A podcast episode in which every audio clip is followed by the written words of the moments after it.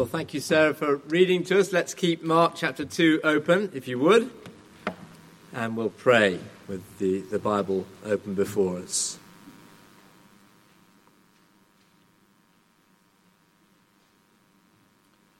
Father, we ask that from this very familiar story that uh, most of us have heard many times over many years, very familiar, but we pray that we would hear something fresh from you or it would strike us in a fresh way today.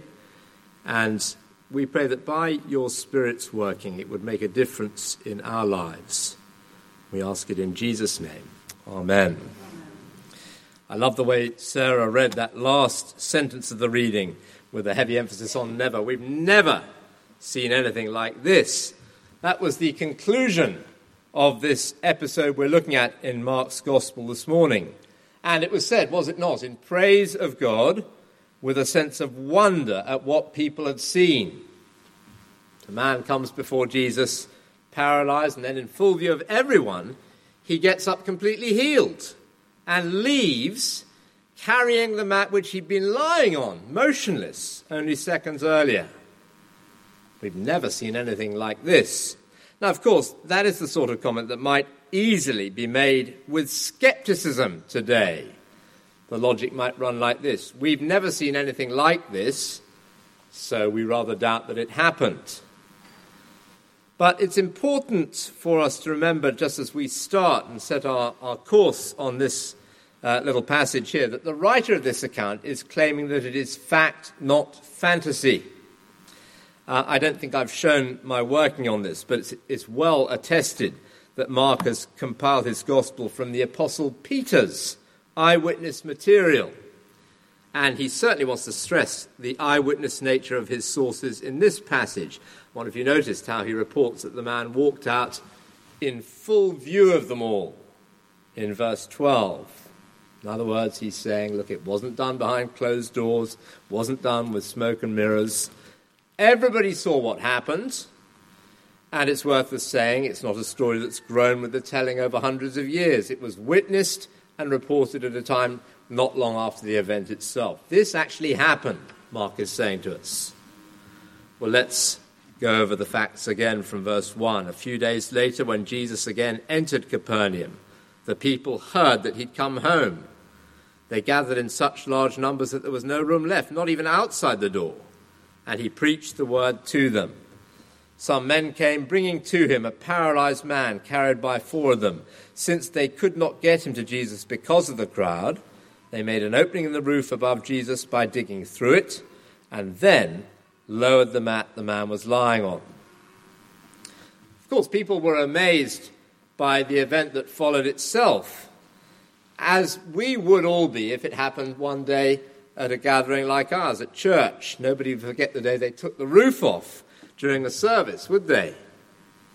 I suppose it'd be amazing enough if there was such a huge crowd uh, attending a service or listening to a sermon that you couldn't even get into the building. We were packed in sardines like in, inside, but there's a, a queue outside. It would be pretty amazing, wouldn't it? But then, when people are listening inside, suddenly dust starts falling on the preacher's notes, and then a, a shaft of light comes through the ceiling. Then there's some more dust, and now we hear tiles being lifted off. Next thing you know, there are faces peering in through the hole, and then would you believe it, a stretcher is being lowered down. And you got back from the service for lunch and uh, encounter people after the event who hadn't been there you wouldn't wait to be asked, How was church? Oh, same as usual, as it was in the beginning, is now, and ever shall be, the Church of England, Amen. You'd say straight away, You'll never guess what happened today as you rush through the door, and you'd still be telling people about it um, when you were 80, the day the roof was lifted off. So the event is a complete one off. It's too bizarre to be dreamt up.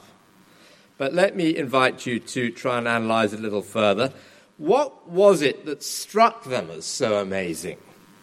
Well, here's the first thing it's surprise number one, and it's Jesus' diagnosis. This man has been lowered through the roof. It would have been a white knuckle ride if ever there was one. Only if he was paralyzed, maybe he wasn't able to hold on for grim life. There he was, utterly defenseless on his mat. And what happened in verse 5? Just have a look. When Jesus saw their faith, he said to the paralyzed man, Son, your sins are forgiven. I don't know what happened at that point, but you half imagine the disciples wanting to whisper a quiet word in Jesus' ear, don't you? Oh, Jesus, I know it's been a long day. I know you were really into your sermon. I know it's tough when they jump the queue like this, but Jesus, look at him. Look at his legs, Jesus. Now, obviously, it wasn't that Jesus failed to notice his disability or that he didn't care. He was passionately concerned with human suffering whenever he encountered it. What Jesus is saying is that this man's sin needed even more urgent treatment than his physical condition. And try and think around it. Why is that a surprise to us? Well, it's a surprise to us possibly because we bought into a view of the world in which God doesn't figure very much. If we relegate God from involvement in our world, then forgiveness from God doesn't seem like a big deal to us. I think we understand the importance of forgiveness on a human level. Much conversation about the moment about our fractured relationships, isn't there, in the country? Hemingway's got a short story about a Spanish father who longed to be reconciled with his son who'd run away to Madrid. And the father put an ad in the paper, El Liberal. Paco, it said, meet me at Hotel Montana, noon, Tuesday. All is forgiven, Papa.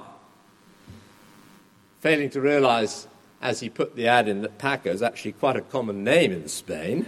And then when he goes to the square, there are 800 sons waiting for their fathers.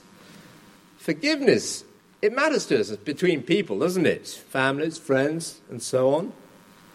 But we don't so easily think of forgiveness from God being a significant issue.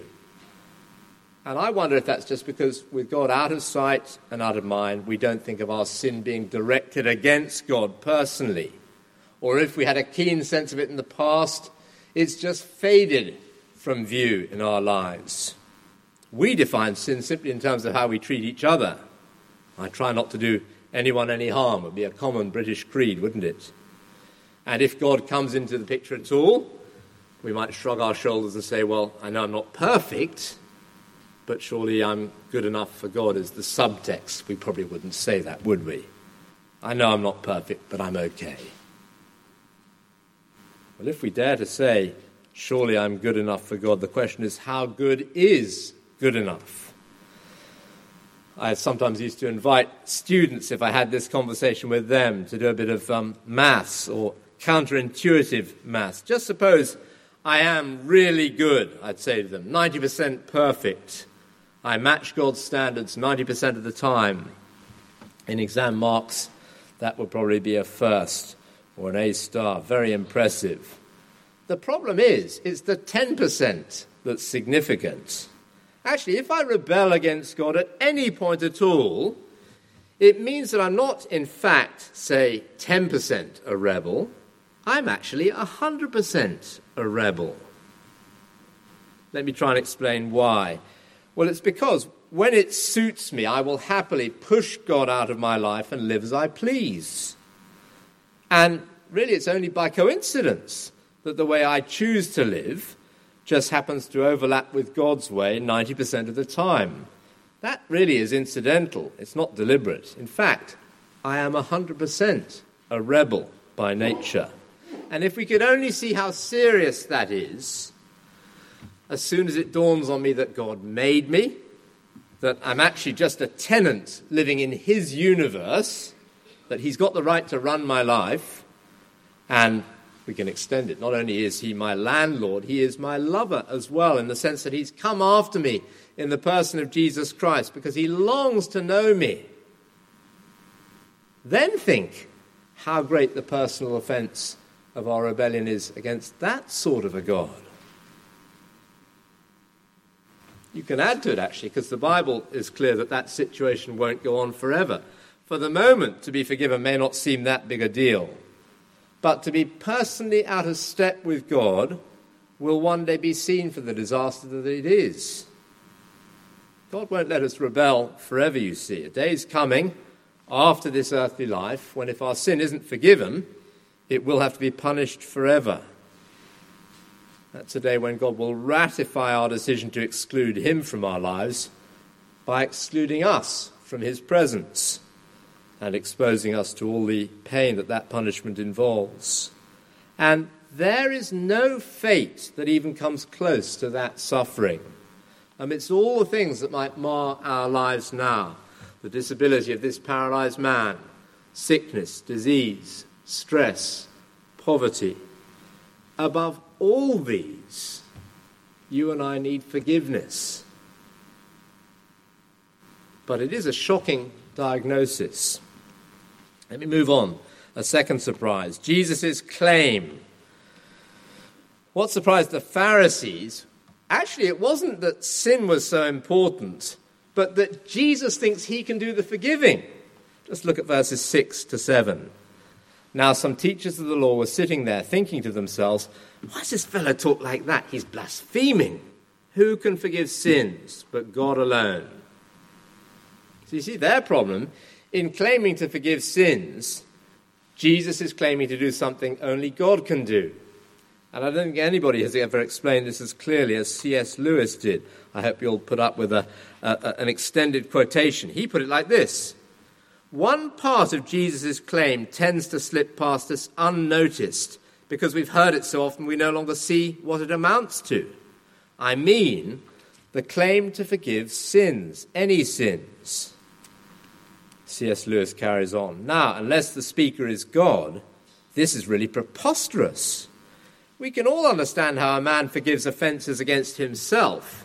You tread on my toe, and I forgive you. You steal my money, and I forgive you. But what should we make of a man himself unrobbed and untrodden on, who announces that he forgives you for treading on other men's toes and stealing other men's monies? Yet this is what Jesus did. He told people that their sins were forgiven and never waited to consult all the other people whom their sins had undoubtedly injured. He unhesitatingly behaved as if he was the party chiefly concerned, the person chiefly offended in all offences. That's brilliantly put, isn't it? When Jesus forgives sin, it's a shocking claim.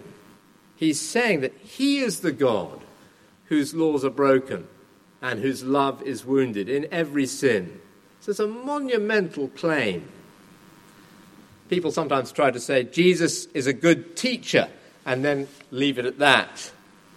But that's the one thing he can't be.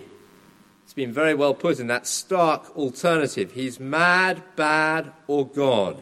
He can't simply be a good man and a great teacher. Either he's much less, he's mad or bad, or he's much more than a great human being. He's God. So we mustn't try and just patronize Jesus as if we can fob him off with faint praise. Oh, he's a great teacher. He's not left that option open to us with this amazing claim to be God. The question is then, can he back up that claim?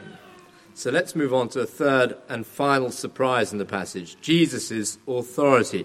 Let me reread verses 8 to 12. Immediately, Jesus knew in his spirit that this was what they were thinking in their hearts. And he said to them, Why are you thinking these things? Which is easier, to say to this paralyzed man, Your sins are forgiven, or to say, Get up, take your mat, and walk? But I want you to know that the Son of Man has authority on earth to forgive sins. So he said to the man, I tell you, get up, take your mat, and go home. He got up, took his mat, and walked out in full view of them all. This amazed everyone, and they praised God, saying, We've never seen anything like this. I mean, actually, if you wanted evidence of Jesus' supernatural powers, then the hint's there already in the way he reads the Pharisees' minds. They've only been thinking that Jesus' claim is outrageous. They haven't actually said anything in a dialogue between him and them. Lo and behold, suddenly their unspoken thoughts are broadcast for everyone to hear. That must have been pretty uncomfortable for them. But notice how there's absolutely no attempt by Jesus to backtrack from his claim to forgive sins. He could have agreed with the Pharisees, could he not? Well, of course, they're right. I didn't mean that I can forgive your sins, I mean that God does. Could have said that. Instead, he says, Yes, I can forgive sins. I have authority to forgive sins. And here is how I can prove it I'll heal this paralysis. So he's saying, Look, I'll do what no one can deny has happened in the visible realm, a physical miracle, to show that I can also do something in the invisible realm, forgive sins. And there and then, the paralytic ends up doing what Jesus commands. Muscles which had atrophied through disuse suddenly become strong without any course of physiotherapy or anything. Up he got, and off he went. That is Jesus' authority. When he speaks, amazing things happen. Uh, no ex- accident that here, for the first time in Mark's Gospel, Jesus uses an authority title to describe himself. He is the Son of Man. And yes, on one level, that tells us that he is a human being, a man.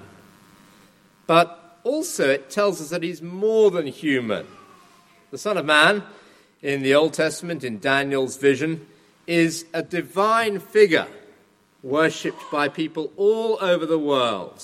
He's given authority and sovereign power. His kingdom will never be destroyed. So he's human. We'll remember that at this time of year, won't we? The baby in the manger. But much, much more than human. The great Son of Man figure. That's me, says Jesus. I can pronounce the verdict of the last day on people's lives now. The Son of Man has authority to forgive sins on earth. If you hear it from me, you can know for sure you're forgiven ahead of the day of judgment. And the physical miracle he did shows it. Now, of course, we've got a much more powerful demonstration of it than anyone did that day because we stand this side of the cross of Jesus. That death, which we're going to remember at communion, is the reason Jesus can pronounce forgiveness. It means, of course, that it wasn't particularly, uh, well, it was easy enough for Jesus to say, Your sins are forgiven, but it wasn't easy for him to deliver on that promise. It would uh, not just be a matter of waving a magic wand over our sin and making it disappear, it would in the end take him less than three years on, to the cross to pay for our sins himself. He took our punishment so that we don't need to take that punishment ourselves if we're trusting in him. And in that sense, he had authority to forgive sins, which he went on to demonstrate further still when he was raised from the dead three days later. Well, no wonder they said that day that they hadn't seen anything like it. What an amazing episode it was. Surprise number one Jesus' diagnosis that sin is more serious even than tragic disability. Surprise number two Jesus' claim that claim to forgive sins. It's a claim to be God. Surprise number three Jesus' authority. He really can make that claim. I'm sure that the paralytic was as surprised as anyone by it all. But you know, I wonder if his surprise hasn't grown as the years have passed since the event. What would he say to us if we could just get him in here today for a little testimony and interview him a bit about what had happened? Well, Simon, he might say, it was an amazing day. I agree. I must say, when I was lying there on that mat and he said those words to me, Your sins are forgiven, I'll admit, at first I just thought, well, thanks for nothing, Jesus. I wasn't thinking about my sins at all. But then he said I could get up. And I couldn't believe. All of a sudden, I could stand up and walk. I ran out of that building shouting for joy. Simon, I had another 30 or so years of life. I had a family. It was great to be alive and enjoy the normal blessings of life that so many people have. But I have to tell you, Simon, now I've been with Christ for nearly 2,000 years, and I realize that what he said about my body being healed was less important, much less important than what he said about my sins being forgiven. That was the greatest blessing of all that he could give me. And I want, as I close, just to ask whether you can echo his testimony at all, or the crowd's comments. We've never seen anything like this. I wonder if there's people here today that come to church with a sense of the importance of their sin already. Maybe there's some fresh wrongdoing you're aware of that uh, on your conscience. Well, that sin can be forgiven because Jesus, the Son of Man, has authority to forgive sins on earth. You think he was actually talking there not to the paralytic, but to the Pharisees. How amazing to those that were quibbling and opposed to him. At their point of need, he says, I want you to know that the Son of Man has authority to forgive sins. You can't out sin the grace of God you'll come to Jesus Christ, He can forgive you. So if you've got something on your conscience, then have dealings with Him, please, today.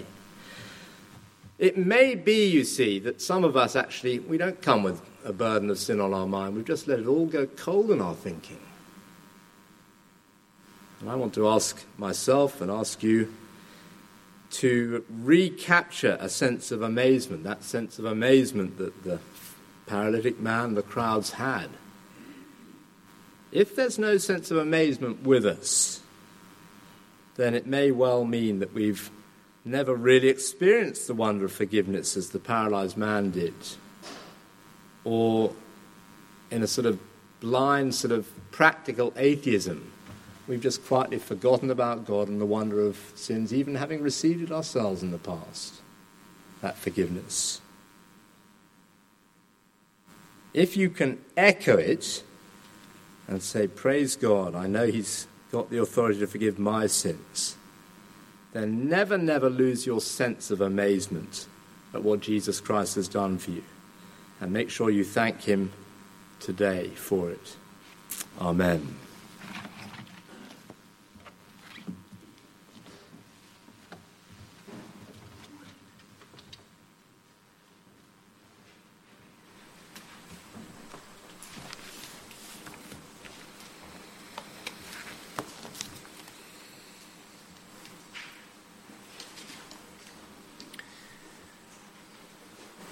As we rejoice in that wonderful truth of Jesus' authority to forgive sins, to forgive our sins, as we prepare for Holy Communion, we look to the cross and we remind ourselves of its glory and of what it cost God's Son to forgive us. So we stand to sing, Jesus Christ, I think upon your sacrifice.